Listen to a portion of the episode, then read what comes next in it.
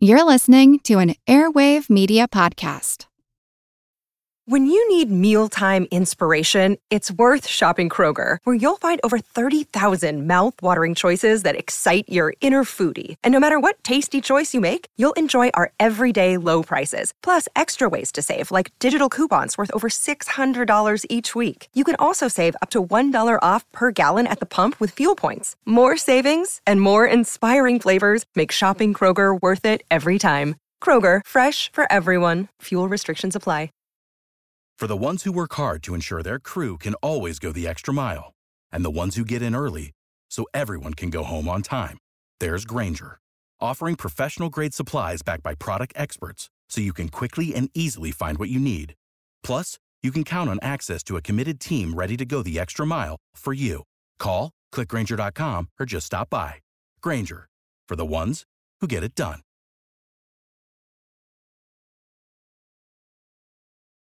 It's funny, Georgia O'Keeffe, with her large format paintings inspired by flowers and other elements from nature, I associate her so much with that close study of nature.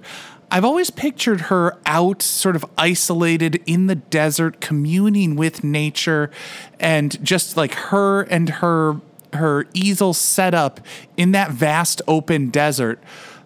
But actually, she had this unusual habit of painting from inside her car. feel like who art Ed? Try to slice it. Who art it? Mr. Wood art Ed me. Yeah. Either way, it, it's ambiguous. It works on so many levels. I know. That's off to a great start. Welcome to Who Arted, where we explore visual arts in an audio medium.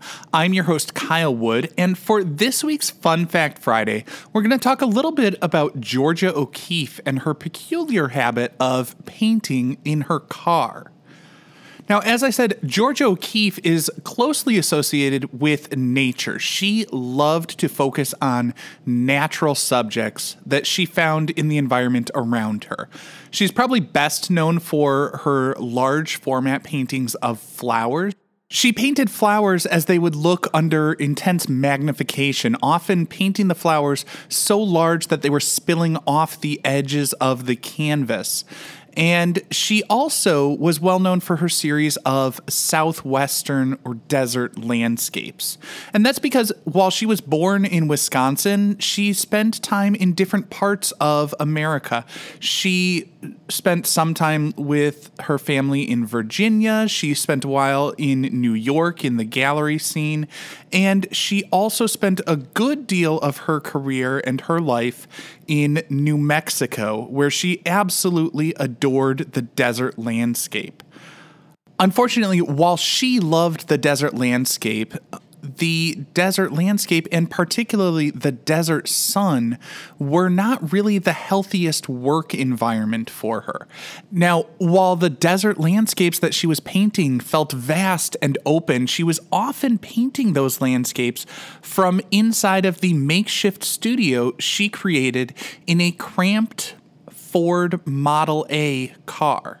See, what she would do was she would try to protect herself from the sun's rays and other natural natural elements, pests like bees and things like that. She would work inside of the car and she would take out the driver's seat and then she would flip the passenger seat like reversed so it would face backwards. And she would sit in the passenger seat with her canvas propped up on the back seat of the car so that she could paint and be a little bit protected from the elements while she was out in the landscape that she loved so much. So she could go out look out at that landscape and then paint what she was seeing from the shelter of her model A car you can find out more in the next full episode, which is going to be released on Monday.